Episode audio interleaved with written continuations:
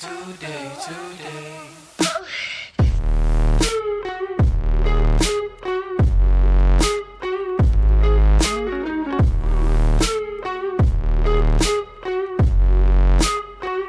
What is up, guys? Welcome back to the Bread to Build podcast, a project dedicated to sharing the stories of the people who build and those who help move construction forward. If you like what you're doing, you want to support us on this journey, all we ask is you hit that little subscribe button, maybe give us a little shouty shout on social media. My name is Brett Goen. I'm the founder of Hammer and Builders of Insta. Today, as always, joined by my co-host Matt Pinella. As always, you sounded super stoked there. What's up, guys? It's Matt Pinella, also known as Matt Bangswood, carpenter and YouTuber based out of Central California. God, you nail that intro every time, Matt. It's the only 10, 10 words I say. Yeah, it's good. It's a good 10. We're we're gonna change it up. Professional Yeah. wee boulder. That's Ooh, I like that. I like that. That's good. Today we're hopping on with Marcus Gores. He's the uh, the vice president over at Gores Construction, based out of Milwaukie, Oregon. Um, today we're going to be talking about uh, some of his past life, spinning records, taking over the family business, what it's like running a company of about 100 full time employees at the age of 29, and uh, how he's building their machine to attract and retain the next generation workforce. Marcus, welcome to the Bread to Build podcast. Thank you for having me. Oh yeah, we got to clap, Matt. You got to lead that, man. There we go. Yeah, we got to all get the the hype clap. up. I appreciate you guys having me on today. Thank you very much. It's gonna be course, a lot of fun. You you have an interesting story here. Yeah. Well, No, I'm ready I'm- for it whenever you guys are. Yeah, I'm excited to have you on, man. Uh, we've chatted a little bit before. I think the last time that we were talking, I called you and uh, you were out hunting on a, a kayak or whatever the hell you were doing. Uh, duck hunting. Yeah. It was a storm day. Uh, we had a, a snow week in between uh, Christmas and New Year's. And so, uh, like everyone else, uh, I we weren't on job sites. So uh, I got in the kayak and was just hunting ducks, waterfowl, and geese and having a good time with my family. I'm sorry. I, I I live by the beach, so as soon as you said hunting on a kayak, my dumbass pictured you in the ocean, and I'm thinking, what in the fuck are you shooting out in the ocean? Shooting sharks. That makes more sense. Uh, beach chickens, Matt. That's what they're called where you are. Well, I guess where I am too. Before we uh, start, give us a quick little rundown of Gorse Construction, uh, the family business, and uh, kind of what you guys do, and then we'll just dive in. Yeah, most definitely. So Gorse Construction is a multifaceted construction company. Uh, we started 23, 24 years ago, uh, specializing in defect repair, which means we fix everybody's screw ups. So all the homes where, you know, people installed EAF systems, didn't understand uh, drainage plane, flashings, uh, how to egress water here in the Pacific Northwest, where we get a ton of rain, uh, we would go in and fix them. So we'd strip buildings, uh, put it back together the right way uh, with egress abilities for water, water management, uh, and just proper installation of materials. We started uh, in a single family residence platform, and then we grew into the multifamily platform. So HOA communities, um, townhomes, mid rises, high rises, apartment complexes, things like that. So we specialize now in working with multifamily housing. Uh, and fixing their sick buildings. Uh, we strip them down to studs, exposed sheeting, and, and put their cladding back together the proper way uh, deck coatings, roofs, uh, railings, framing, dry rot repairs, siding, stucco. Uh, we do it all. Uh, and so we've been doing that. Uh, Gorse Construction, we got 100 uh, employees on payroll, uh, roughly, and then about another 150 uh, direct subcontractors that only work for Gorse Construction.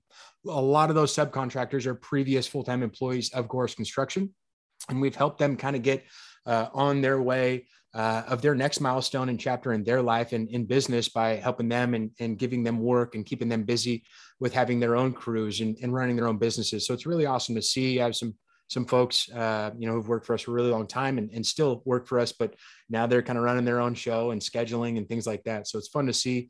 Are a lot of moving parts. Uh, we have a design division, um, architect in-house, drafts details, plans, um, can get permits, uh, we also have a TI uh, remodel and new construction division that my sister Jacqueline runs. Uh, she gets to deal with all the fun, pretty cool stuff, Mhm. uh, and I just get to deal with uh, you know putting square feet on the wall and uh, putting putting squares on the roofs. Uh, and then um, I have a service department uh, who's run by my uncle, uh, my uncle Honray. Uh, we do that's all small jobs, odd jobs, one window, one deck, one door. Basically, anything under a hundred grand contract goes to service and maintenance. Uh, and anything over that, we take in the large production side. I do all of our bidding and estimating, uh, and I do all of our transitions from signed contract to mobilization. And then I have an amazing field staff made up of PM, supers, operations managers, vice president, um, and you know, carpenters, window installers, deck coders, uh, roofers, etc.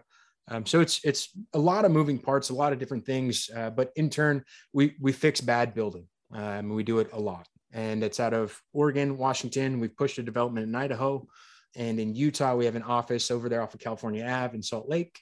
Do a lot of work down there, and we're working on a uh, new design project, a single family home, twenty five thousand square foot, single family, single level. Oh my in- God. Yeah. So And where's where's that at? A palace. uh, they actually bought three homes in three neighboring lots, knocked all of them down. So we Yep. can insulate.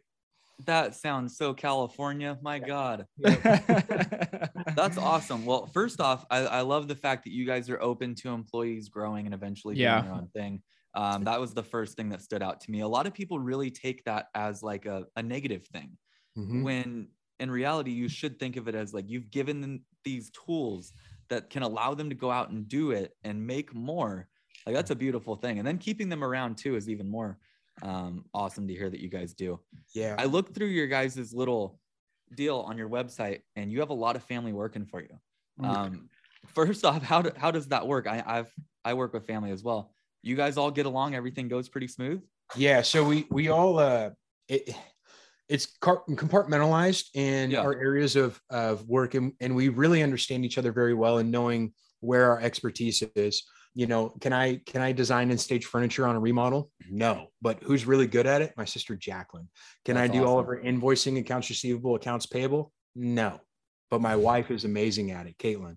You know, I'm filling my father's shoes as he's on uh, his succession plan. Uh, so I do a lot of the same things as him. And it's kind of funny when I used to pester him, you know, five, six years ago, you know, hey, how can I help you? What do you need help with? I can take on more.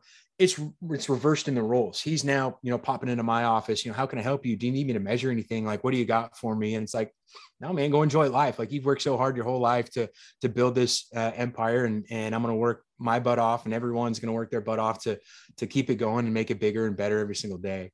Um, so we all kind of have our separate departments and and we work well and we know our, our strengths and we know our weaknesses and, and we lean on each other as weaknesses. I will say, um, working 40, 50, 60 hours a week with my family, my weekends or my off time, uh, I'd spend by myself or with my wife and my dog. Uh, I spend a lot of time doing nothing or being outdoors, um, hunting, fishing, hiking, that type of thing, just to kind of recharge, you know, get away from people because you end up working with a lot of people and, and like how our company's set up. Yeah, Sometimes absolutely. you just want to be by yourself. Yeah. So, so this is second second generation company, correct? Yeah. second generation and and uh, my dad and my uncles are uh, immigrants so i'm a first generation american uh, Oh, That's so, awesome. yeah and i'm also in the first generation of uh, Gorses who have uh, graduated from college so a lot of firsts I'm um, up there with you too, man. yeah it's it's kind of interesting you know my dad my uncles my aunts uh, came to america from the middle east and um, you know didn't have education uh, but they just had a drive to to do better and work harder and and so that that those bones definitely pass down generation to generation that hard working bone in our body I love that. Also, I was curious how many family members, Gores, are actually working in the business today. gosh uh today uh Henry, Sean, Debbie, Uh. Jacqueline, can you, can you- The pressure's on. eight eight That's horses awesome. and they're That's all awesome. Yeah, and I've had, I mean, and I've employed my little cousins as well while they're going Mhm. to college and school. Uh, my my cousin Jacob just graduated from Oregon State with an engineering degree, and he just got a stellar job. Uh, but he worked with me, um, you know, swinging hammer while he, you know, during summer breaks, winter breaks, spring break. So uh, it, it it shifts. I mean, we bring on folks uh, during our off time or during their off time while they're going to school, and um, kind of touching back on that, you know, that uh, stepping stone for folks to, to go and do better uh, and do more and, and kind of grow into their own business. One of the biggest things that I implement, I do all of our hiring and firing, and I really like doing the the first part of that, and I really do like Yeah. the latter part of that. Uh, but during the hiring, uh, you know, I, I ask folks, you know, what are your goals in life? And, and do, I'm not by no means do I want to hear that, oh, I'm going to work here forever. I want to know what you really want to do so I can help you get there. And I always treat, you know, folks' employment here as a stepping stone. If you need hours on the job for your apprenticeship application, I'll give it to you. I'll train you. I'll do as much as I can to help you out to get there.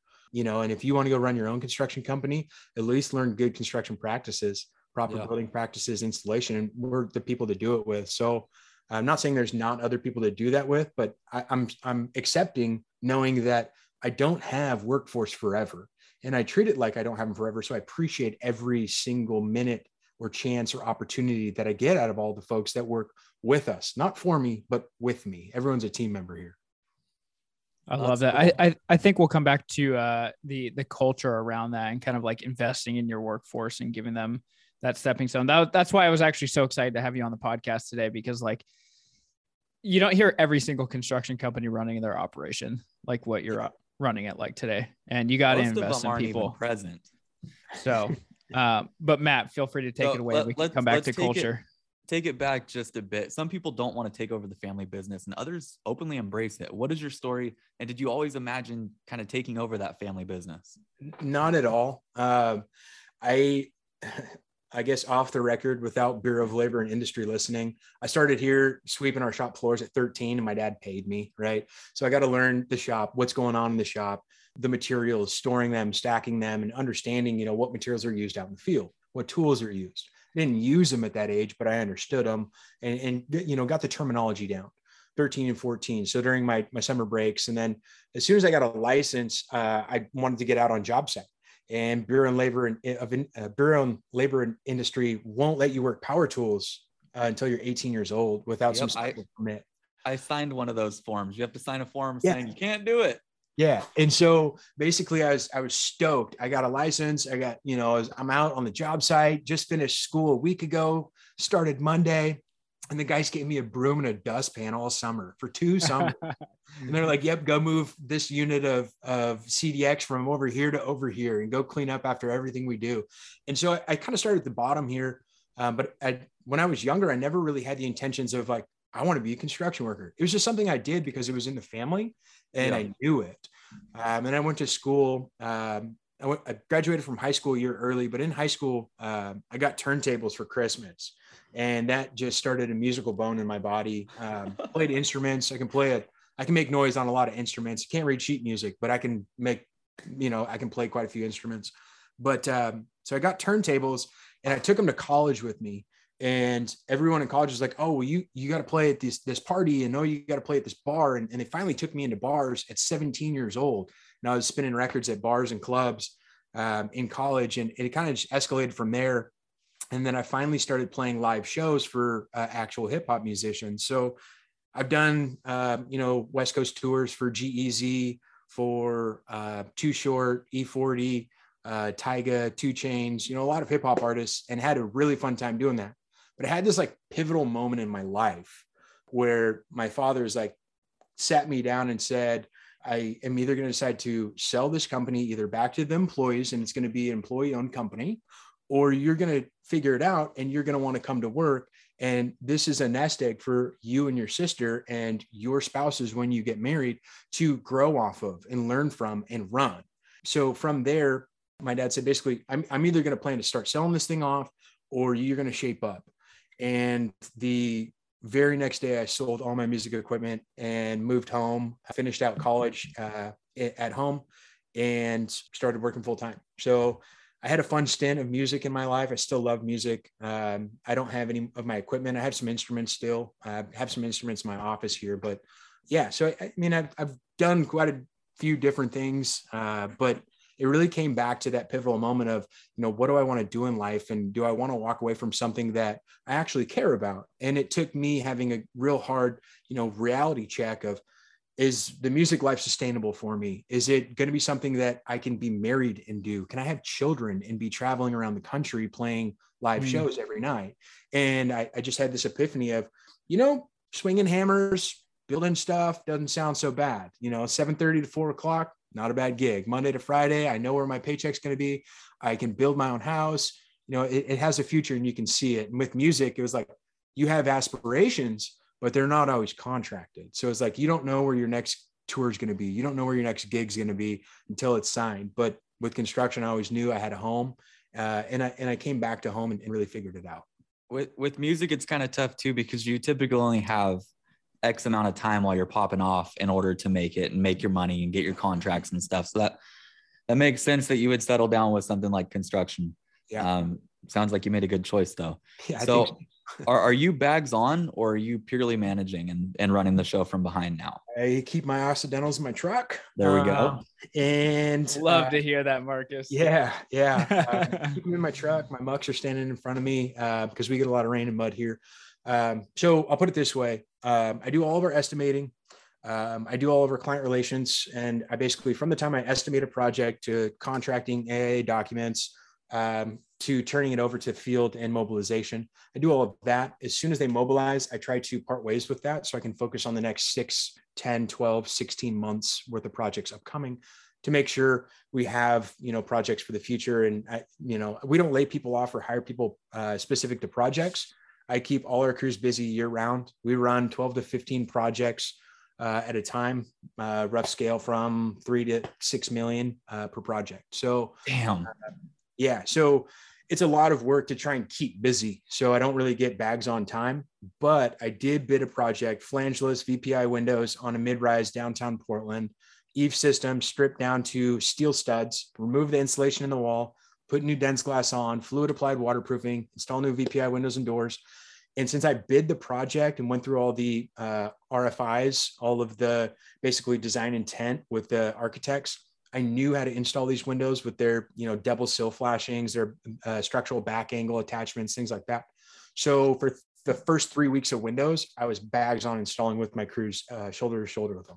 So that way they could get the hang of what it was and how it went together.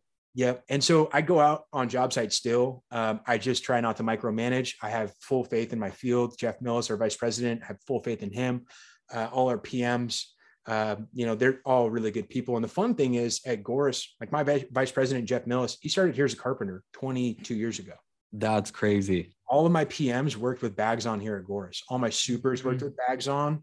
Um, I don't go shop out and go hire PMs. I promote That, that makes things so much better. Yeah. The majority of, of PMs that I've worked with don't want to lift a finger. no And oftentimes that makes it to where they don't understand what's actually going on either. constructability. Yeah. Yeah. And so that's one of the biggest things. They know our processes, they know our concept and the, the quality we provide. I'm not the cheapest guy in town, and I'm not going to go drop our drawers or or cut discounts to try and get work because I know quality work comes with a cost. So in doing that, everyone knows our quality, our standards. There's no shortcuts, no corner cutting because we're in the business of fixing other bad buildings. I don't want to get in the business of people fixing my buildings. Yeah. They went with the cheap price to begin with. And that's why they're hiring you. Yeah. If, if you think I'm an expensive contractor, wait till you hire the cheap contractor. It's going to get real expensive. Yeah, Yeah. exactly. And you're there to fix it. Yep, 100%. Going back. I leave a business card. I'll, I'll see you in three years. Yeah, absolutely. Um, you know, one of the things that I want to talk about is uh I we don't really get the opportunity to talk to another. I, I mean, I'm 29, you're 29, to talk with another guy that's running this size of business at, at this stage in his life. I would imagine that this type of operation right now is no walk in the park. I mean, we were even talking about it before we started the podcast. Um, but what what has been the, like the process for you taking over the business um, that operates in multiple cities, states, having dozens, if not more, projects running at the same time? Like, what was that transition like for you? It was it, when I was younger, it was tough. So I, I kind of got out of my bags like six years ago, truly five, six years ago. Um, like, cause as a PM, I would still throw my bags on and work with the guys. Cause no offense, uh, with the drive in my last name on everybody's shirt and on the buildings, I, the quality I wanted, I needed to have bags on myself. It was hard for me to transition out of bags and focusing microscopically on what I was producing to looking at a global uh, global picture of how this company functions and what's sustainable. Um, the other thing was, is, you know, five, six years ago, I was 23, 24 years old. So, um, yeah, I had guys working, you know, everyone's my team member here. I'll, I'll, I'll put this out there very clearly. Everyone's my team member. I'm not above or below anyone, and everyone is just as important. The guys who are sweeping are just as important as the guys who are doing the billing, as the girls who are, uh, you know, putting siding on the walls. And we do employ both male and female workers. Um, so I, everyone's an equal, but the guys I had under me, once I started jumping that, you know, kind of rank of, of position, I was fighting an uphill battle because of my age and I don't anymore. Over the last like two or three years, people understand and have faith in my ability to ensure they have a job and ensure that I'm going to keep them busy. And, and the work that I do is making sure essentially that they have a paycheck every two weeks Mhm. and that they uh, have a sustainable career. Um, so it took a transition of people kind of testing me and not having Mhm. faith in me and me working harder to gain that respect from the people that I had once worked below side by side with and now in a in a in a role that is um, you know above them in a sense but i don't treat myself as any better than any of them so um, that was a, a tough transitional period for me. And i think this year um, temperament is what i focus on. Uh, i don't focus on specific installations. I don't focus on uh, crunching p&l or focusing on why we're losing dollars here or there. I focus on uplifting in a positive manner. And that's one of the biggest things. I mean, I have a, a PM a couple doors down right now who's doing all this pre-con for a project that starts. And the amount of, of confidence he has in himself preparing for the project that he is just introduced to within the last three to four weeks um, has been a lot greater than how I used to introduce our pre-construction with you need to know this, you should know this, you've been doing this for a while. So without taking the stern hand on it, I've been taking the open and uplifting and supportive um, and it does take a lot more of my time but the outcome and, and the the product the work product and the production that comes from it when you have the confidence on the site like my pms and supers do and it, it trickles down to their leads and their carpenters and their Mhm. window setters it, has been trickling down so i've taken a, a, a super positive direction towards all of our crew members i mean it's being able to crack jokes and laugh and smile and you know before you have to ask me tough questions I, you know, I need you to tell me the joke of the day. I, I need you. I'm going to answer the phone and I'm going to sing you a song. Or I love I just, that. one of my supers' birthdays was on Monday. I called him and, and sung him happy birthday at 7:30 in the morning when he started. So just little things, Yeah. you know, influence positivity here and create a good culture here at Gorse Construction is important to me. Um, you know, we were voted at um, the DJC as best company culture in construction in Oregon, um, and I take pride in that. And that was voted by our clients and our workforce. I didn't get the chance to vote. I can't vote for myself. None Yeah. of our administrative can.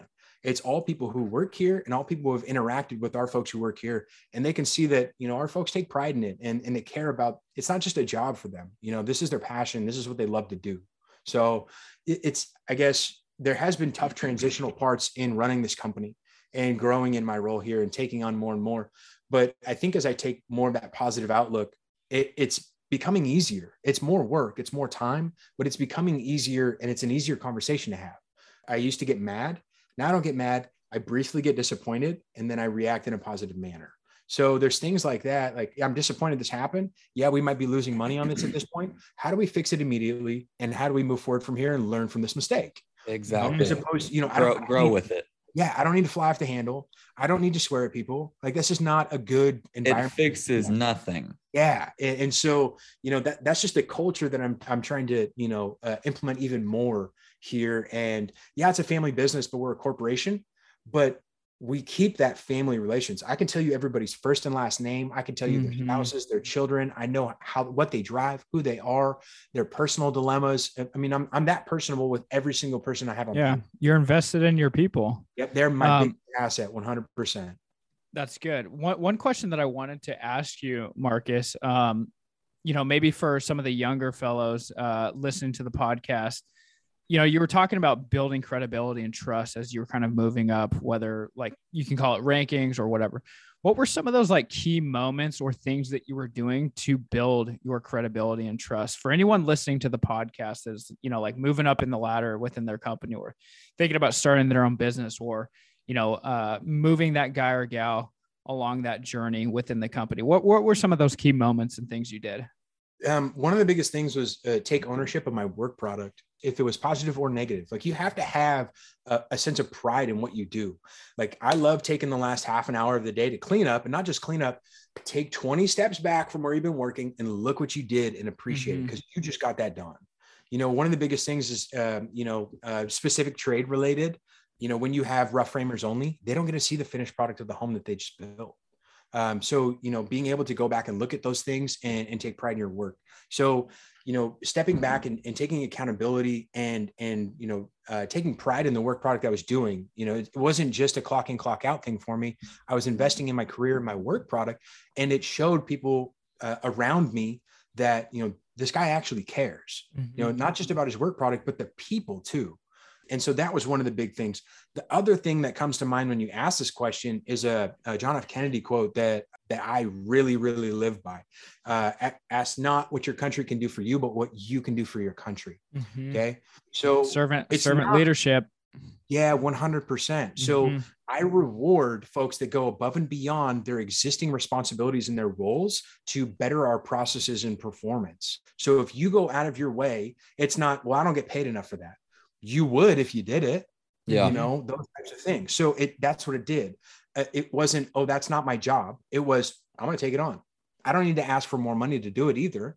Uh, but I'm, I'm sure at some point it's going to reciprocate right Yeah. and that's the type of company we are we reciprocate re- re- reciprocate those types of things when people go above and beyond what is asked of them uh, and it's Mhm. i'll tell you gorse construction is not a hard place to work i mean i don't i, I I don't work folks to the uh, you know folks till death i, I don't you know Mhm. work against the bones it's a super super relaxed and controlled place to work um, and i pride ourselves on good good people working here uh, willingness to train uh, great communication respect so when you give that respect coming through the ranks in that transitional period for me, I got that respect. And then you have to show it with what you're producing. So, um, you know, going above and beyond without needing immediate gratification uh, or, uh, you know, a benefit based on doing something outside of my work role or my scope, um, you know, it, it, it panned out and it got me that extra leap. You know, that, oh, I'm going to help those guys because I'm done with my task, or I'm going to go clean up their workstation because I'm already done cleaning up mine you know things like that it was like wow this guy wants to help me this guy wants to Yeah. work with me um, or even as you know even as as jefe as boss throwing on your bags like that's one of the craziest things that um, you know folks see like I'm, I'm I'm on a board of directors here. Like I, I'm I'm sit behind a desk way more than I like to but to throw on my bags and go out there throw on a uh, you know my high vis and my hard hat you don't see that from owners of companies on on our scale of you know uh, of Not all. having exactly. When you're working on you know a, a six man framing crew and your boss is you know your lead you see it but when you're on the scale and doing the magnitude or the type of projects that we do you don't see your boss come out show up early bring coffee for everyone coffee and donuts have our safety meetings in the morning our toolbox check and then throw bags on and get going. Like you don't see that that often. So i take off i take pto days and i'll just go pop up on people's sites. So that's i think that that pushed me and helped me grow and, and get that respect and, and kind of take me to the next level whether that was in a family business or whether that would be working for someone else you know you you, you get what you put in. You know to to jump back onto what you were saying about employees that go above and beyond without being treated i guess you could say the people that will dance for money won't do it when they're not being rewarded. So if it takes you throwing them extra money right then and there that's not their drive showing that's not their willingness to put in the work that's just being rewarded instantly right it's it's the people that need to be rewarded that are doing it without being asked like you were saying that really stand out Yeah. And that's a good way to keep employee retention is following up on that. You know, setting those goals. So I do all of our employee reviews. Uh, I do the hiring, firing, wage setting. I was doing wage setting for uh, managerial positions last night. Setting those goals, and it's not once a year. My review periods come randomly because I ask for feedback on employees randomly from PMs. Oh, this guy's stellar right now. He's kicking ass over here. Like he's great. I'm going to reward him before typically when folks who do it once a year. Oh, here's another Mhm. buck. Like you know, you're going to get another buck every year. So why work any harder? I'm going to come pop up and this guy who's busting his butt, he's going to get, you know, hey, here's another buck 50 in three months from when you were hired. Good job. Keep it up. So following up on the on the folks that are going above and beyond is crucial. Mhm. And as a business owner, a lead, and it doesn't even have to be from a, a wage standpoint. Gratification uh, and thanks goes a very long way. And It definitely does. Yeah. So uh, one thing, no offense to my father um, at, at all, uh, he's a great guy, and he always held me to a high standard. But there was never a lot of like good jobs, right? And so I kept working harder and harder to get those good jobs. But it didn't when folks- happen. yeah, when folks that you know, with with our folks here, they're not. They're. I- I'm not their father. I'm not their uncle. well, some I am, I guess, but I, um, Yeah. you know, I'm not family with them, so they don't understand that uh, that love relationship that is kind of tough love. Um, so that gratification, the thank yous, the thank you goes so far. Good Mhm. job. That's beautiful. The, the the easiest things to say mean the most. Yes, and it feels good as an owner Yeah. too to hundred percent. give gratitude to the Yep. people working with you. Yep. It's more encouraging than tell, telling someone to like clean up their act or do whatever. That's Right. not motivating to anyone. If anything, they want to do completely the opposite after that. Yep. And I have had those tough conversations with employees. Like, look, man, You like, have to, yeah. you- there's no reason to be in the porta john for 30 minutes every two hours. I know you're watching YouTube. What's the deal? Like, how do I get dropped God dang it, Matt! Or watching Matt bangs wood in the like you know what, what do you what do you how can i help you yeah, become better like my Yeah. goal is not to only get production out of you i want you to be better i want to set you up for life i want you to Tool retain- softeners. Yeah but you know so it- Yeah. there- there's those conversations i have to have and there and i've taken that difference of demeanor of like you need to stop to how can i help you change like how can mm-hmm. i help you see the importance of it, investing in yourself We've we've touched on it a lot on the podcast here, but like mental health is such a big thing. Yeah. I've I've had people tell me, I'm proud of you. And it just it stuns me for a second. I'm like, holy shit. Like, are you really? And Yeah. it doesn't matter who it comes from. Like, I, I love telling people that they're doing a good job if they're doing a good job. Not not work related, just in general. Like I I check up on all of my close friends always and reward people. I mean, it- it's awesome to see other people doing well. And when you tell them anything positive, most people aren't used to hearing it. Yeah.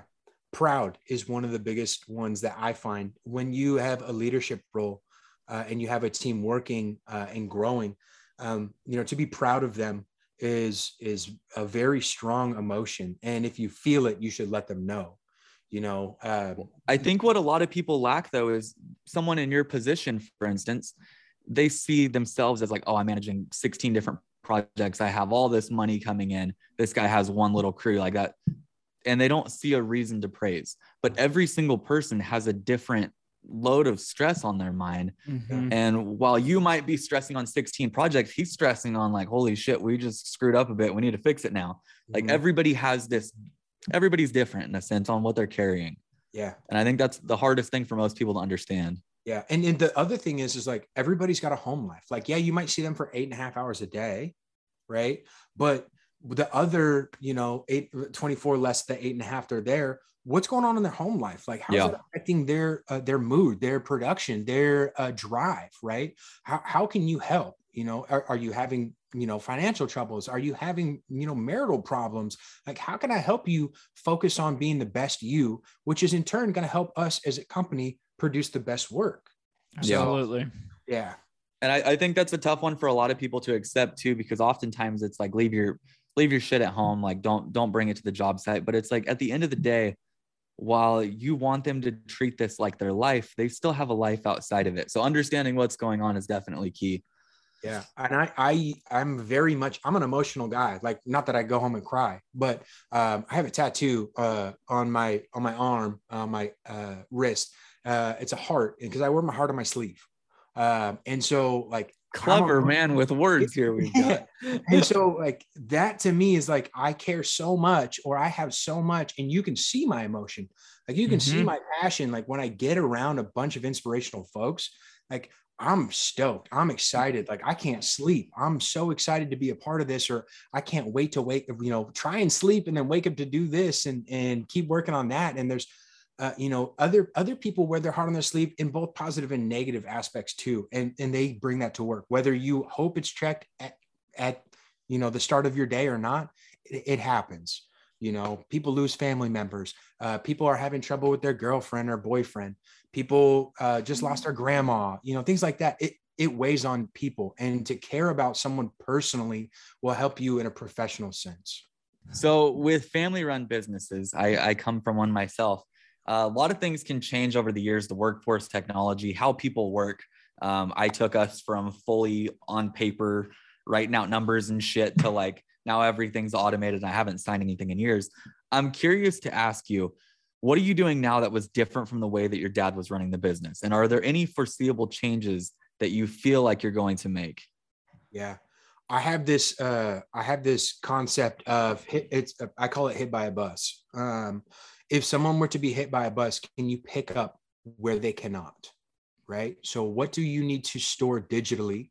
What do you need to transcribe? What's your standard operating procedure? Um, I have a business development manager, uh, Melinda. She is awesome. Um, she has created so many SOPs for us on simple things that may pertain to one person's expertise. But if that person were to get hit by a bus, can you pick up that SOP and continue on and do their job and make sure that everyone who's here still has a job and Yeah. our work stays flowing? So, um, you know, uh, putting everything digital, uh, takeoffs wise, I still wheel and I handwrite. Um, I, I go out, I wheel. Do you really? Yep. Everything. And we're talking by the, by the millions of square foot of siding. No, I know you're on a massive scale. I'm surprised to hear that. Yeah, I hand I I I wheel everything, put it all down by hand, and then I put it digitally. Um, and our it's kind of tough. Like I can't use Bluebeam because um, Bluebeam is it's kind of made for new construction and blank canvas. We deal with Yeah. existing structures, so it's really hard to Mhm. say like, you know, you're working with owner occupied. People still live there while we're doing the work. You have to deal with restricted hours. You have to deal with restricted access. You can't park here. You can't store a container here. You can't drop materials here. So all of that has to get factored in during our bidding process. So a lot of the stuff that I do, I create our own. Uh, it's it's kind of standardized based on you know the materials and the installations, but then I have to factor in a different multiplier or um, basically how hard something's going to be or how easy something's going to be. So all of that's by hand initially from the initial RFP request for proposal, the bid walk. Then I go wheel, take all my notes, every single light fixture, window size, operation, tempered, knot, door, handing, swinging, boring, uh, square foot of siding, lineal foot of trim, head flashings, diverters, everything. I do it all by hand. And then I put it on Excel forms. So Sean, if I get hit by a bus, Sean, my father, can literally take all of my takeoffs and start crunching numbers from there. So you know what though? In in your case, it makes sense though. The more I'm thinking about, I've been sitting here pondering this for the last 60 seconds.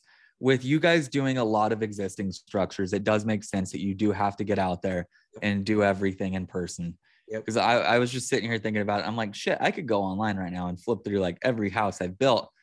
But the difference is it's new construction. So that makes complete sense. Yep. Like That- your that- like your plans, you can go send to your lumber vendor. They'll look at your plans and they'll have a waste factor of 10 or 10 or 5%. And they Yeah. can send you your truss pack, your wall studs, your sheeting. They have all that. But I'm uncovering siding. I don't know how many sheets of half inch CDX I need yet because what's what's rotten, what's not. Exactly. I don't know the damage, but I do know Yeah. all my quanti- uh, the quantities of, of square foot. I put in waste factor, linear foot of trim, things like that. So I, I can kind of, uh, I can kind of make it easier, but kind of not.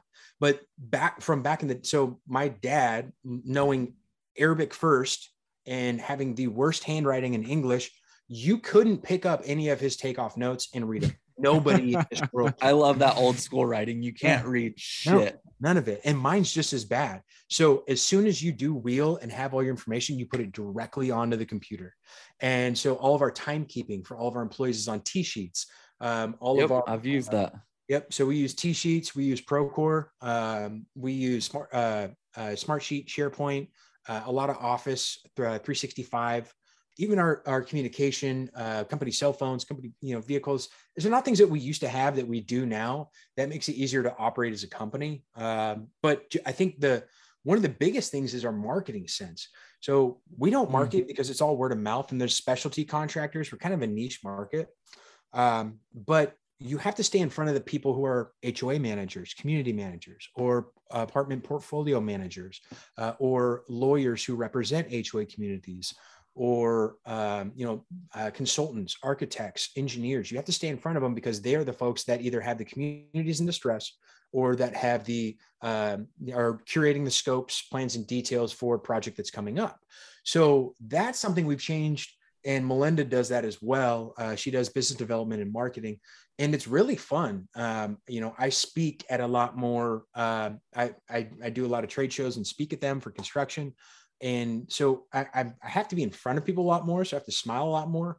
Um, but uh, that's kind of different from what we used to do. Just how we have to keep up with the folks that bring business our way.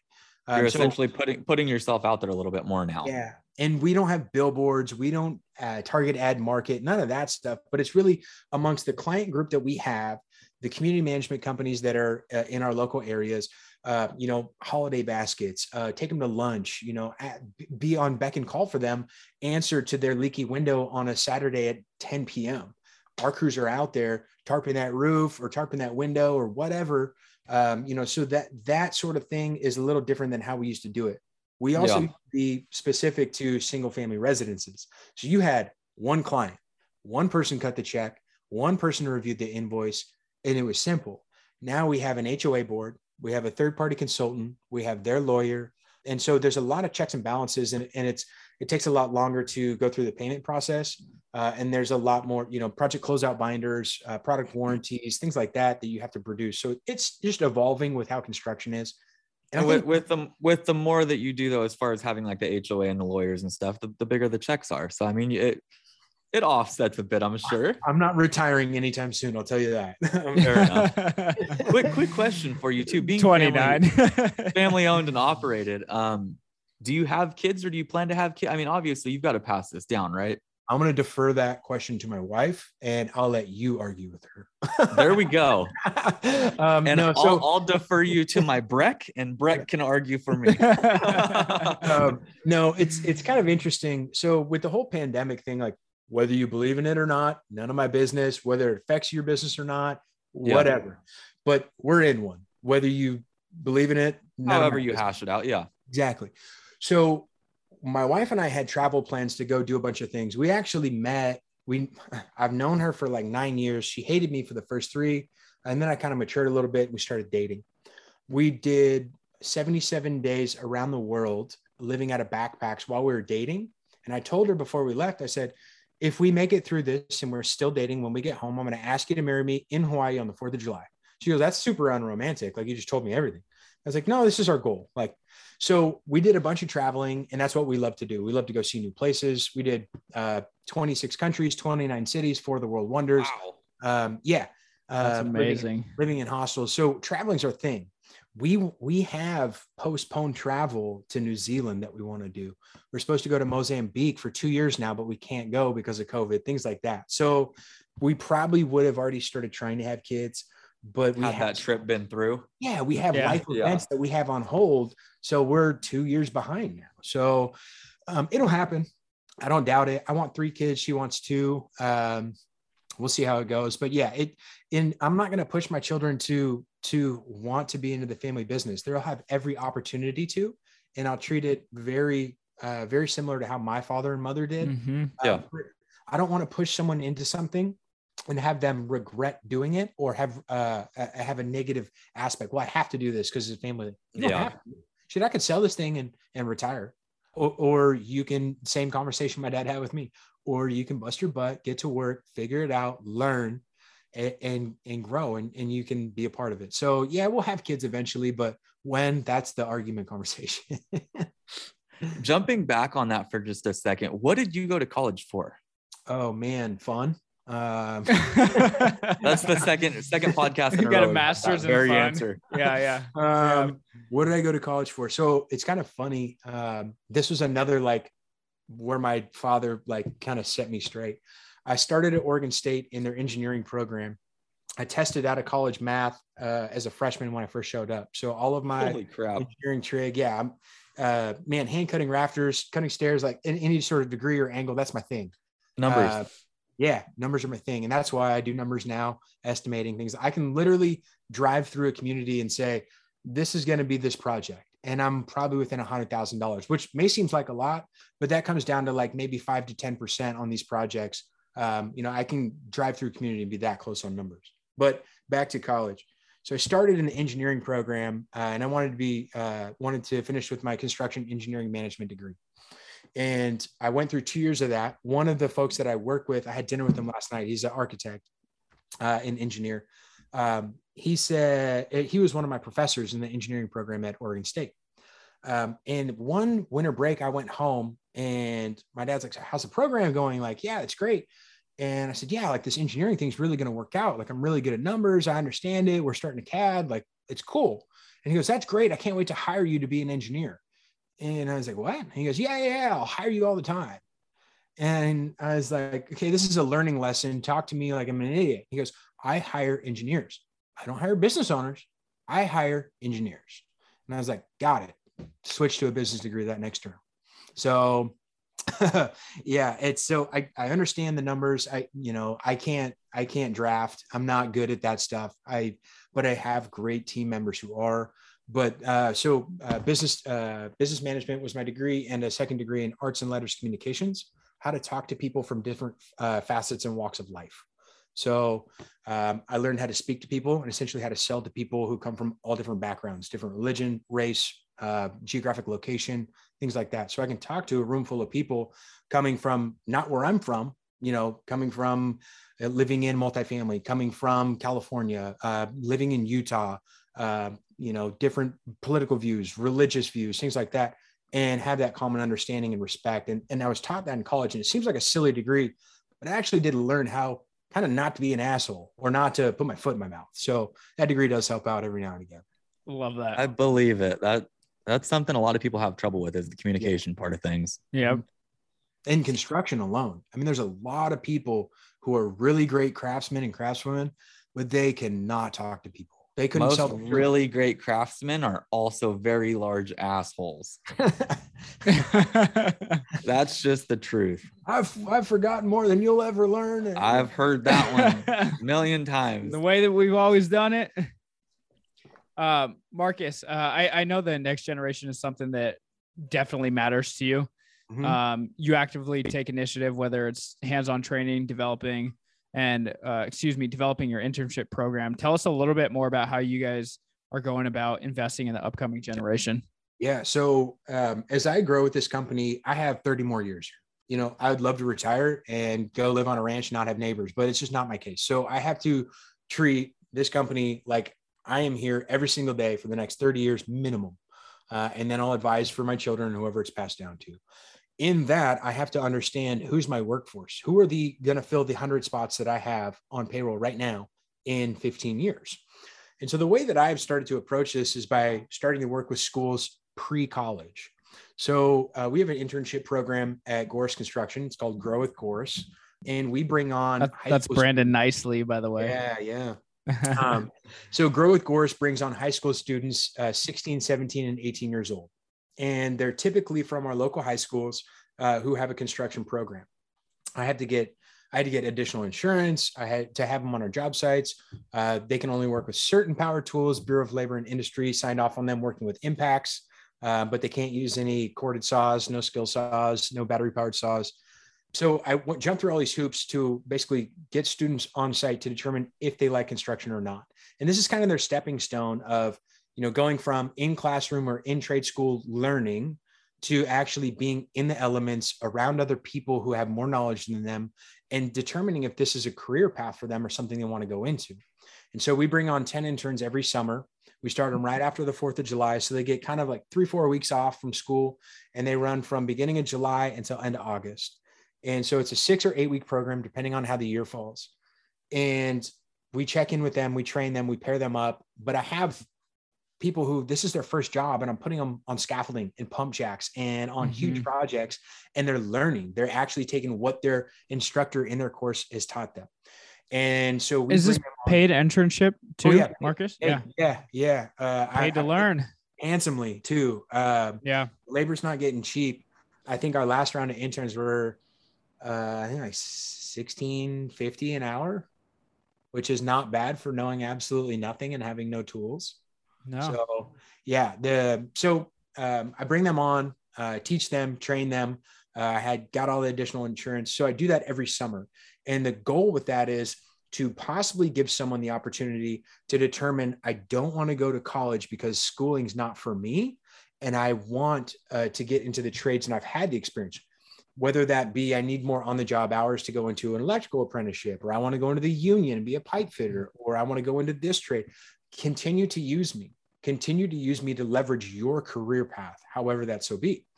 Um, and I'm working with an extremely large corporation right now on sponsoring construction management college courses. So you have to go through two years of high school internship, and then we're selecting out of that pool annually five students to get college paid for, maintaining a certain GPA and working. Wow.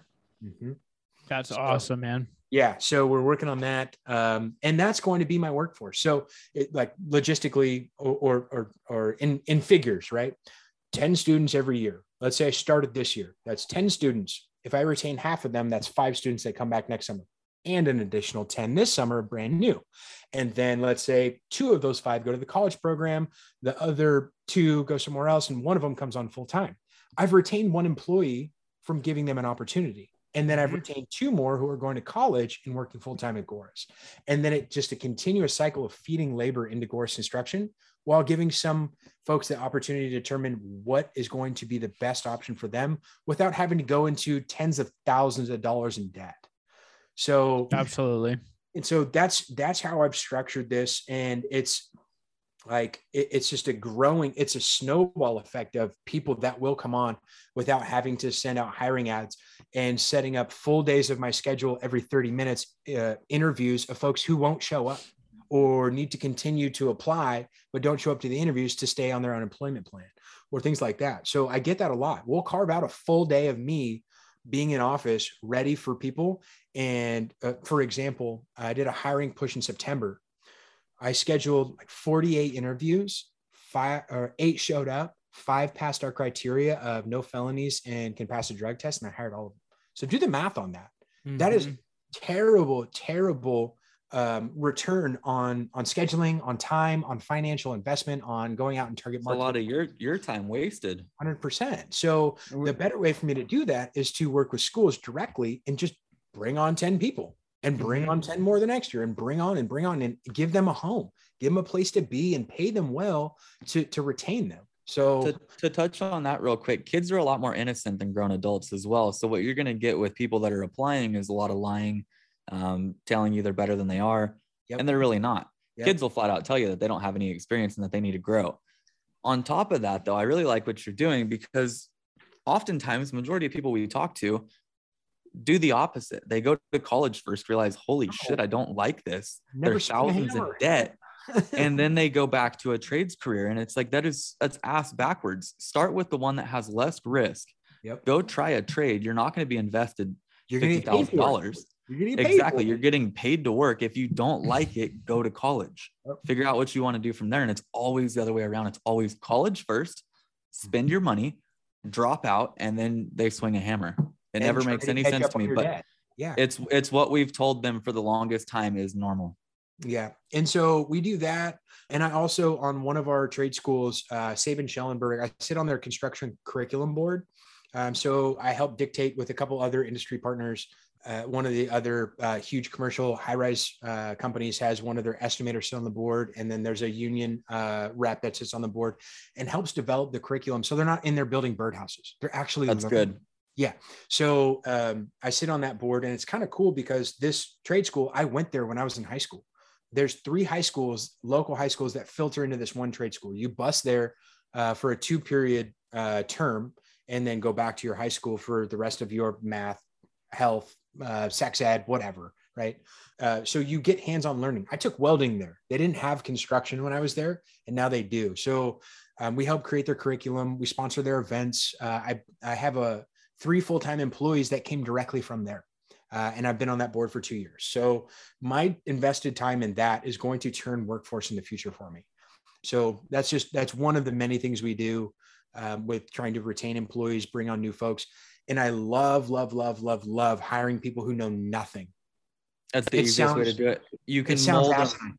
It's the hardest to unteach people bad habits. yep the hardest thing to do. Old dog, new tricks, not going to work.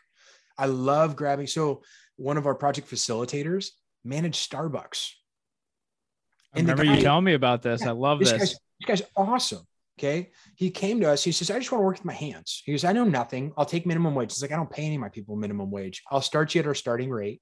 But uh, and then he was like, "Oh, great! Uh, oh, we're running low on this material," and letting his PMs know, "Hey, we're going to run out. You need to order." Or, "Oh, hey, I noticed this person wasn't here. You need to send that in." And I was like, That's that Starbucks management. Yes. And so I took that and I said, I'm getting you out of bags ASAP, and you're facilitating projects. You're helping material order, inventory, uh, time management, um, uh, meeting minutes and agendas on our OAC meetings, you know, things like that. And he's kicking ass. He's getting That's a company awesome. vehicle. He gets a company vehicle next week. Uh, he's a salaried position. He went from 18 bucks an hour to salary posi- position in two and a half years. Yep. Didn't have a Starbucks truck. Yep. So I love grabbing people that know nothing or come from a completely different background. So I, I had a I had a quick question. So for the students, the 16, 17, and 18 year olds that are going through the the internship that you guys have, do most of them go off to trade school after that? Like or would they go directly into the business or like what what does that kind of uh uh trajectory look like for those kids? So, um, Or are they getting sufficient training by working at Gorse? So they're getting sufficient training uh, at Gorse within the realm of what they're allowed to use, right? Okay. So they're not going to be pinning up siding because they can't use air compressed nail guns. Uh, they're not going to be fixing mass amounts of dry out unless they're hand banging everything. So Mhm. um, it's kind of tough uh, to really give them like actual trade knowledge, but they understand how a site works. They understand respect. They understand punctuality, and a lot of times this is their first job. Okay, Mhm. so teaching them to wake up early is not a, is, is it's new to them. Teaching them to be- uh, be dependable and accountable, holding them accountable. So they do get those skills on basic employment as well as some construction skills within the realm that I have to follow for Bureau of Labor and Industry. Now the difference is is and in the retention rate, I guess if you were to look at their trajectory and their outcome after the internship, I keep in touch with them. I go speak at their schools. Uh, I draft their curriculum with their instructor. But what comes of it is they find out I want to be an electrician. So I Mhm. need more on the job hours. So they'll come work for another six months, get all their on the job hours and go into an apprenticeship. Or and then they'll go deal with that and go through there. I do get some retention from it. And and it's really fun to see them hit that 18 years old uh, because it's like free range, like all the tools. Now you're really gonna learn. Yeah, yeah. Have a great core core framework to work off of. Um, so they they are getting a lot of learning while here, and a lot of it is how to be a good uh, employee for a company. So whether that goes to somewhere else, I don't mind, and whether that goes into a union, I don't mind. We're a non-union shop, and it, it, it's you know it is what it is. The instructor at that trade school I sit on the curriculum board.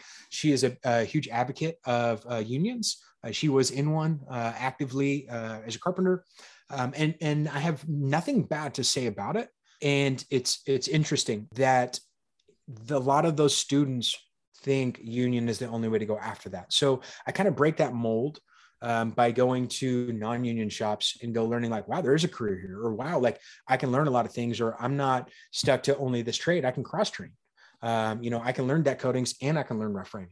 The retention aspect has happened, not as great as I'd like it to, but they do go on typically to either apprenticeships or other construction jobs, whether that be their family business or things like that. Because when they were 16, 17, they couldn't go work at their family business unless it was so small they didn't have OSHA breathing down their neck. Yep. So, you know, they couldn't go run nail guns, they couldn't go run chop saws, skill saws, things like that. Like I have one guy, Garrett, he went to go work for his dad, who's a rough framer. Great. I gave him all the opportunity. I paid him, and he wants to take over his dad's company now. Um, Alan Camacho is going to uh, his electrical apprenticeship. He left uh, employment at Gorse Construction on the 30th of December. And I'm super sad to see him go because we trained him so well and he was a stellar guy. But I can't stop him from chasing his dream. Like go go do what you want to do. Mhm. Go do what what your goals and aspirations are. Um, so whether it's at Gorse Construction, I had that retention, or in the construction industry, all truly all I care about because I'm going to need electricians, I'm going to need HVAC Yeah. contractors, Yep. I'm going to need concrete guys, flat work guys. Um, you're going to need those folks. So does it? I- I don't think in a a- I don't have a closed mindset on like, oh, these are my guys, I got to keep my guys, or the, these Mhm. are our crews, they need to stay here forever. It's not how I treat it, and and I don't, and it hasn't been like that.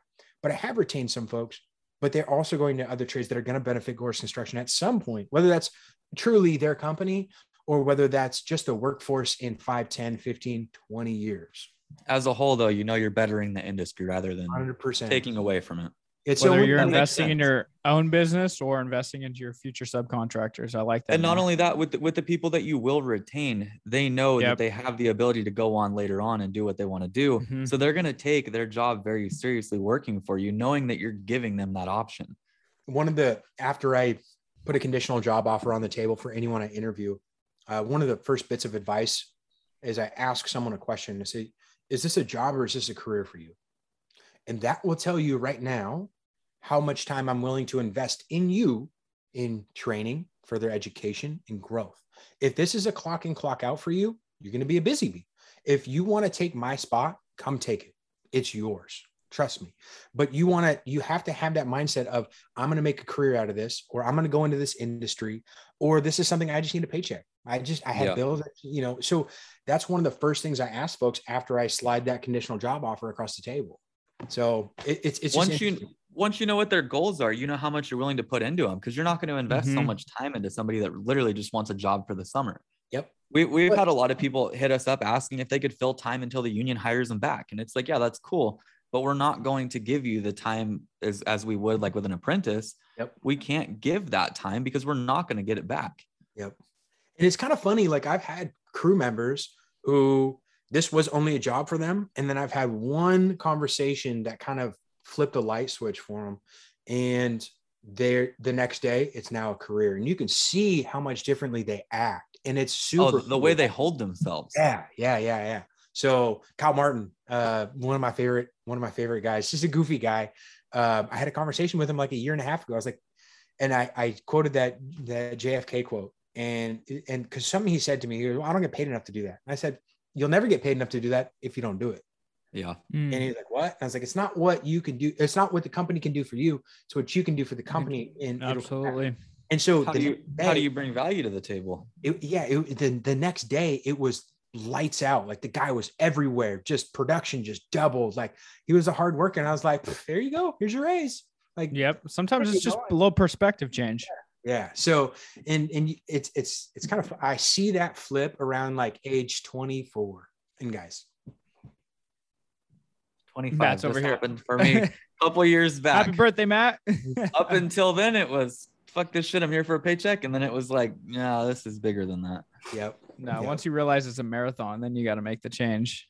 Marcus, we got two more questions before we go into the fast five. Um, one thing that I wanted to bring up is, I mean, you guys came in hot on Hammer.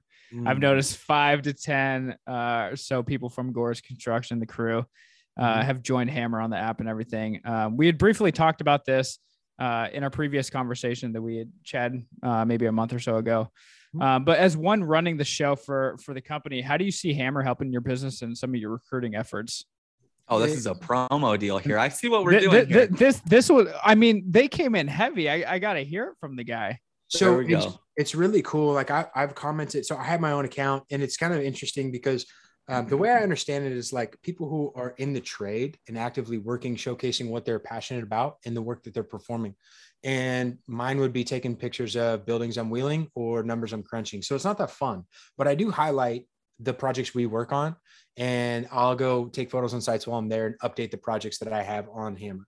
But how I see it is, you know, first individually, it, it it shows people to take pride in their work. Like if they want to showcase it, they're going to make it look good, right? Yeah. Um, they're going to make sure that what they're putting together is awesome.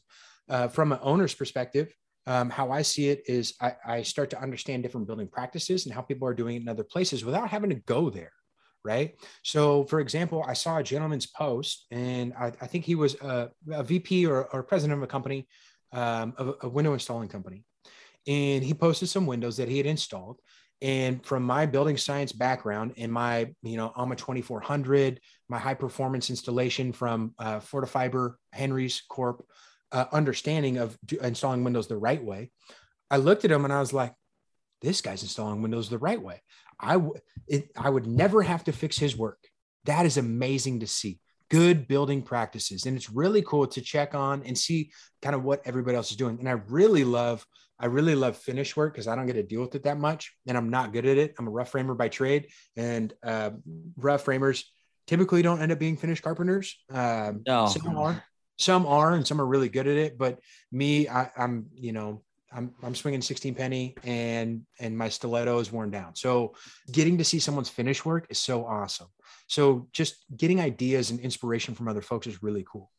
Um, as a business owner and in uh, it, it, understanding the app and its future functions and its current functions um, understanding that this is essentially a labor pool of people um, this is a pool of people who uh, may be happy uh, may not be happy uh, maybe looking for other work or get into a different aspect of the trade still in construction. And we offer any position, all positions, every single day of the year at Gorse Construction. So at some point when Hammer turns, I see this as an opportunity to bring on people to make sure that they're happy with their career. Um, maybe going from owning a business and not wanting to anymore uh, to you know running crews here or you know getting that one guy who can't find a job and posts it out there says hey i'm good at x y and z. Um, here's my credentials. Here's some of the work that i've done. And me saying great. Uh, you're in portland metro area or you're in salt lake or you're in southwest washington. Um, here's our projects. Here's what we got. And here's here's what we're offering as a role. If you want to come to work come in and interview. So there's an opportunity for business owners to utilize this at some point um, right now I get inspiration and I see a lot of pride, and, and that's really fun to see. Um, so that, that's how I see it currently. As a business owner, you're not worried. You you see more of a I was benefit. gonna ask this too. You see more of a benefit of being on Hammer because you could potentially pull from that labor pool as opposed to your employees being on there worried that they're going to be snatched. So therefore, There's no you're better place to work. Yeah, there's you're no better place confident in the workplace you're giving. Therefore, you don't have a problem with that. No, So obviously, the people that are worried about it are lesser or not giving their employees as much. Yeah. So the difference is, um, and and I'll reiterate, um, and this may be boisterous, but I truly believe this in my heart. There's no better place to work than Gorse Construction in where we work, because there's no one that is going to know your name. You're a lot of places that are in the size of construction and the size of projects we have. You're a number, uh, or you're a paycheck, or you're an expense, right? So a lot of people look at their uh, labor pool as expense and how do they create enough profit to offset that expense and make some money along the way. Yeah. Me, uh, and us here at Gorse, uh, we understand that the expense that goes into employees will turn a profit eventually. And not every job is as profitable as the others. Not every employee is as profitable as others. But that's not a function I look at. I look at good culture. I look at great, uh, great benefits. Uh, I look at good pay, reasonable pay, living wages, um, longevity, and it shows in our in our retention and how long term uh, of employees we have. Uh, one of my PMs here has been with Gorse Construction. Was the first hire in 1998. So Wow. I have masons who are installing stucco in the Pearl District of Portland who've been here 17 years, 15 years regularly. And that loyalty and that longevity in employment speaks volumes that I know if I lose employees, it's because of their personal reasons, not because of the workplace that we provide. So Yeah. I know if, you have it in your mind to create a career here, you have every single opportunity Mhm. you are treated fairly, if not more than fair. Um, employee appreciation, healthcare, benefits, PTO. Uh, we had a week of snow uh, in between uh, Christmas and New Year's. Uh, would you pay your guys, your hourly guys, if they weren't swinging hammer on a job? A lot of people would say no. Yeah. I paid everyone. We had fires a year and a half ago in the summer. We had a week off due to air pollution. I paid everyone. I know that people live off of their earnings, and a lot of people mm-hmm. are focused solely on numbers and profitability that they don't. They end up losing their labor force because they don't take a personal aspect to their crews. So I mm-hmm. know in my heart that the folks that are going to leave Gorse Construction are either going to better themselves or just aren't the right fit. But the long-term employees that we have, the long-term crew members, PMs, people that started here with bags on or now in company trucks that grow, they have every opportunity and I will do everything I need to do to sell more work, bring on more people, uh, make sure everyone's taken care of and happy working here. So I don't see it as a threat to us as a, business. And uh, 100% people can, but those are the folks that they may need to pay their people a little better, or they may need to look at how they structure their uh, bonuses or their, um, you know, their healthcare coverage or things like that. So, you know, those things that we are able to do and that we uh, take out of our bottom line to make sure that people are uh, have a comfortable place to work uh, is what it, it is what is retained. And it takes a smart employee to understand that. A lot of people would chase a buck more here or there Yeah. but, but don't understand that you know per employee the healthcare per employee costs me about seven thousand dollars a year. Okay? That's more than a buck more. That's two dollars an hour. So you're going to leave me with healthcare to go get another dollar an hour for no healthcare? Yeah. you just lost money on your transfer. But I, I can't teach- exactly. I'm not going to teach that it's not my Not job every not everybody has that mindset either to think in that. Yep. And the, the the thing is i have i have and i stick to my guns on this if you leave me i'm never offering you another job Really? yep Shit. Elaborate. I- I've had folks. It's kind of funny. Um, one of my buddies uh, came to work for us, and I put him through additional training. Uh, he borrowed my tool bags for his first month here, while he got a few paychecks in and could buy his own tools. And he worked and worked and worked, and he went from laborer to carpenter helper to window setter really quick, and he was good at it. But he wanted to go do a job to where he could make more money by working more hours, and I don't Mm. offer more hours. We work on owner occupied. They don't let us bang on their buildings on Saturdays and Sundays. Yeah. They don't let us bang on their building till sundown. It's 7:30 to 4, Monday to Friday. That's the restrictions we work in. So he wanted to go make more money uh, by working more hours, longer hours, and strain his body. He reached out to one of our other common friends who's a PM for me and said, "Hey, this guy wants would would come back to work, but he wants uh, a lead role and he said he'd want a uh, company vehicle. And i said none of that even matters to me because he didn't have faith in me and the the guide the guideline and the roadmap i had for him in his career because i looked at him as having a career here. He didn't have faith in my long uh, my long-term plan for him to stay over a year. What makes me want to increase his benefits and bring him back knowing he'll probably leave in another year to go and chase that dollar again? Most people don't look past their nose. exactly. So i don't rehire That makes sense. I Yeah. mean, every reason that you just gave is a perfect reason. Yep. It's it's If all it- about loyalty. If you're loyal to me, I am 10 times more loyal to you. I think what it comes down to is people trusting the process. A lot of people want short-term satisfaction, and if they don't get it, it's on to the next. But losing losing benefits and working more doesn't sound like a perk to me. No, unless you have perfect health and don't need glasses and don't need dental and you know all these things that you know I, I, I don't know, but um, yeah, that's you know, short sighted. It, it's it's a it's it's kind of funny you know i sat in my office on monday night until about 7.30 discussing the future with one of my pms he's 30 years old and he wanted to let me know that he is in it for the long run. He wants to retire here. And i said great. He says i want to be a right hand man. I said great. Um, you know i appreciate that but you'd have to trust the process. And my door is always open. Everybody has my personal phone number which is very rare on a, in a company of this stature um, you can call me if you want to talk. You can bend my ear for as long as you want, and I'm going to reassure you that you have a home. You have a consistent place to work. You have nothing to worry about. Um, you know, when people when people saw COVID, people were freaked out, thinking we're going to have to shut down. I changed up our projects. I bumped people around in our schedule to make sure we're doing outside only work. No need to go inside of units. Make sure we could do this to make sure people had jobs. We did not slow down. We sped up during the pandemic. So it's having faith in me uh, as a business owner and and the rest of the business owners here, my sister and my dad, and knowing that we're going to do everything we can to make sure you have a paycheck, food on your table, benefits, and a job to show up to every morning. Well, ultimately, if your employees fail, your business is going to fail. Mhm. Affects the numbers somehow. They are your Yeah. biggest asset. Absolutely.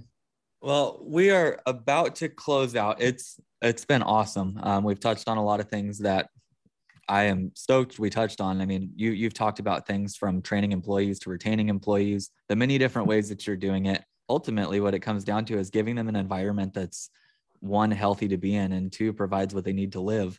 I, I need to go up to Oregon and, and hang out with you for a little bit, but we're, we're gonna head into our fast five. I got one last question for you though. It is kind of different. Um, I would be curious to know. I know you said you're big into travel. What is one of your non-work related goals? non-work related goals. Uh, so I'm so I'm an avid outdoorsman. I hunt and fish, and uh, I'm working on this thing. It's called the Super Slam. Um, so I sit on a board for conservation for wild sheep in Oregon. I'm a life member at a lot of you know Rocky Mountain Elk Foundation. Uh, I care about animals and our ability to use them as a resource for meat um, and uh, food and sustainability, um, you know, fishing enjoyment, um, things like that. But one of my goals is uh, to complete my super slam, and that's uh, successfully harvesting all 29 North American big game species. So, Oh shit. yeah, so that's every species of elk, every species of deer, every species of sheep, every species of caribou, moose, bear, uh, etc. List goes on and on. So How I'm far are you into that? I'm 17 and 29 right now, and Let's go. And there's a list of in the world people have done it. So about a list of 500 people. Oh Wow. wow. Yeah, so not that many people have done it, and I'm you know pretty close to completing it. It'll probably take me another five six years to do it. Uh, Do you have to document everything pretty thoroughly in order to make it to where Yeah, you have to register it. So there's like 10 categories for each of them, and so it's like one of the deer, one of the elk, one of the moose, one of the cats, one of the bears. So when you complete one of each species, it's the super 10, and that was my initial goal, and I completed that in February of last year with bison in Mexico. Um, they sent a film crew down, uh, Savage Arms film uh, the hunt, and they used it as promotion. And I'm going to accept a award for my Super 10 uh, in two weeks in Las Oh, Vegas at a uh, at a convention. Yeah. So So does does your house look like a Bass Pro Shop? um, my office does. Holy shit. That's awesome. That Yeah. is awesome. Yeah, and I'll send you some photos offline of our of the game room I have. Yeah, it's, a, please, Please do. do. it's a it's about 6,600 square feet of of a museum. That's awesome. it's just I love awesome. that. Animals of, of every different kinds of species. Yeah, so that's Forget It's a passion business. We're dad- going hunting up in Oregon. yeah, hunting, fishing. Yeah, it's it's that's what I that's my recharge is being out in the woods with no one around. You know, just Yep. testing myself mentally, physically, and getting after it. I'm glad to hear that. Most people burn out if they don't do something on the side. And it sounds like you've got a lot of something on the side. Yeah. That's exactly how I recharge, man. Get out in the trees. Yep. Yeah. Exactly. Awesome, brother. Uh, before we wrap up our, all of our episodes, we end with our fast five. It's five questions to be answered in a sentence or less. I believe I already know the answer to number one, so we- we just went over it. But I was going to ask if you had to choose between hunting or fishing for the rest of your life, what would it be? Hunting. I think, yeah, that was a no brainer. Number two, Michael Jordan or Kobe Bryant. Michael Jordan. Let's go, my man. Number three, favorite music artist. Ooh. Uh, See, this was a good question. I knew it would be. Frank Sinatra. Old Blue Eyes. Did you spend him would- back I- I in college was- days? he was dead before I was born. I wasn't expecting that. Yeah. I wasn't But either. that's a good one. that Uh, or or Colter Wall right now. Like wait, it. wait, wait. Let's fall back to like the spinning days. Favorite rap artist? Mm, um, favorite rap artist. It's it's kind of silly. It's dumb music, but I like Migos. It's like it's just it's mindless music, Mhm. For sure. uh, but it's it's got a good beat. You can work to it. You can work out to it. Uh, Yeah. you can drive. I mean, I am in no way in the trapping game, but boy, do I feel like it when I listen to them on full time. there we go. Let's go. Um, two last ones. Four. Your one message to the next generation would be. Care for one another. I love it, man. Last one. What does the phrase "bred to build" mean to you? Oh, um, it's the it's the passion of doing uh, without the reciprocating of of needing to do it. That was good, man. I like that. I feel like everybody kind of trips out on that that uh that last phrase. They're I like love it. Yeah. "Sou- sourdough. Um, we, it's always it kind of No, hits you. no. It's like you're made for doing it. Yeah, I love Exactly. it, man. Uh, Marcus, thanks so much for joining us on the podcast today. I was fired up. You got me even more fired up. uh, one thing that I will say, man, is your energy is absolutely contagious. Um, I'm really proud to have met you, and I'm getting to know you more and more. But uh, yeah, again, just super proud that we had the opportunity to have you on the show. Um, Yeah. as, as always, lastly, before we let you off the hook and do our outro, where can people find and connect with you? uh, not me. Connect with the company. So um, it's it, it- I'm I'm a part of it, but uh, we're on Instagram, Facebook, LinkedIn uh, at Gores Construction. That's spelled G O R E S Construction. Um, and you get to see some of the projects we do, um, what we're about, employee highlights and spotlights. Um, you'll get to see just truly how much we care about our folks uh, and and honor them and all the hard work they put in. So uh, philanthropy efforts as well, um, things like that will get posted on there. Um, but yeah, we uh, Gores Construction uh, at Gores, spelled G O R E S Construction. I love it, man. Guys, thanks for listening to the, I think it's 20th episode of the Bred to Build This podcast. is definitely 20. this is definitely a good one for the big 2-0 for us. Um, if you like this episode, you like what we're doing, drop an awesome review. If you have any feedback or some topics in mind, feel free to send Matt or myself a direct message on Hammer or Instagram. With that being said, you can connect with me personally on Hammer at Brett Goen and also at We Are Hammer on IG. Matt, close it out. I, I'm sorry, I'm looking at their Instagram page. Um, you guys have like a crane on a floating dock in the middle of the ocean doing some Oh, stuff. That's on the, the river that runs through the center of Portland. So we fixed all the structural piers and pylons and, and beams underneath those three buildings, HOA community, uh, and had to work off of barges uh, during the tide Wow. pools rising and falling. So those are the type of projects we do, just erroneously large and, and hard, logistically challenging. That was a fun one. If you guys are on Instagram, go check them out. They have quite a bit of work on here, some massive work as well. But we are 20 episodes deep. Thank you for listening. Um, if you want to connect with me, Matt Bangswood on every social outlet. We'll see you guys next time on the Bred to Build podcast.